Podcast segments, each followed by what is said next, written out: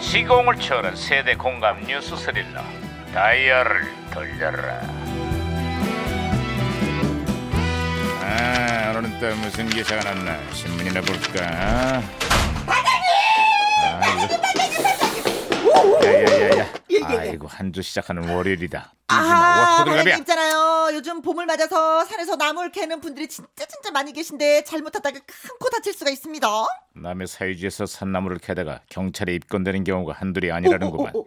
지천에 널린 나물이라고 함부로 손을 댔다가는 자칫 절도범으로 전락할 수 있다는 걸 명심해 그렇습니다. 그런 의미에서 오늘 점심은 산채 비빔밥이 어떻겠습니까? 아, 산나물에 고추장 넣고 참기름 톡톡톡톡 떨어지고 찬밥을 슥슥슥 비벼 먹으면 에휴 아, 아이 시끄러야 아, 아이, 경찰 아이, 어. 진짜.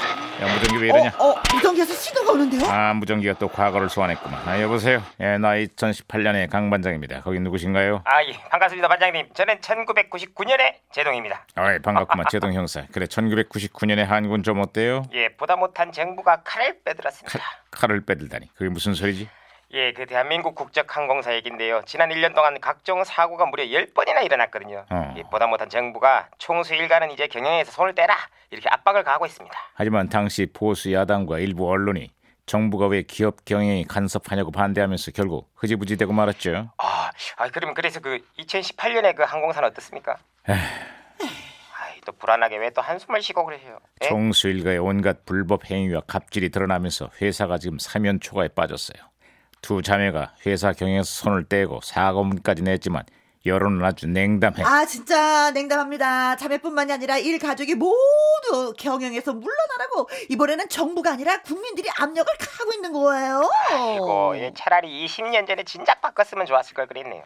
단지 창업주의 후손이라는 이유로 자녀들이 회사를 쥐고 흔드는 게 과연 옳은 일인지 족벌 경영에 대한 진지한 고민이 필요한 시점이에요. 아, 지당하신 말씀입니다. 어, 아, 무전기 또 이래. 아, 무전기 혼선된 것 같습니다, 반장님. 여보세요? 저는 시그널의 박혜영 경인데요.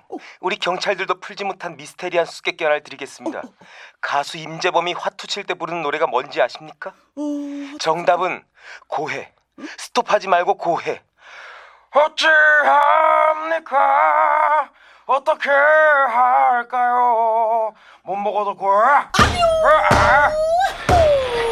아 재밌는 아저씨야. 어, 아무튼 제가 박치기로 무전기 다시 고쳐놨습니다. 아, 잘했어, 잘했어. 아, 최동 형사. 아, 신호 다시 잡혔어요. 예, 예. 아이, 시청자들이 덫에 빠졌습니다. 덫에 빠지다. 그건 또 무슨 소리지? 예, 그 청춘의 덫이라는 드라마 얘긴데요. 아주 난리가 났거든요. 남자에게 배신당한 시문화가 재벌가의 시집을 가가지고 복수를 한다는 그런 내용인데, 야 정말 흥미진진합니다. 아, 맞아, 맞아. 그 당시 시문화의 인기가 정말 대단했죠. 그렇습니다. 하늘을 찔렀습니다. 이 배신한 남자를 향한 시민아 씨의 그 명대사 기억 남십니까? 기억이 납니다. 저는요. 다 부셔버릴거야. 야, 알았으니까 그만해라. 다 부셔.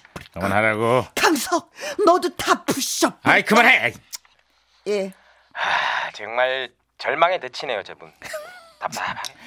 아이, 말하면 뭐 합니까? 어쨌거나 요즘 제 성질을 못 참고 함부로 유리컵을 부숴버린 어느 재벌가의 딸 때문에 지금 그 회사가 뿌리째 흔들리고 있어요. 일이 이렇게 커질 줄 누가 알았겠어요. 제발 우리 성질 함부로 부리지 맙시다. 부셔버릴 거야. 아이, 다 부셔. 그럼. 아.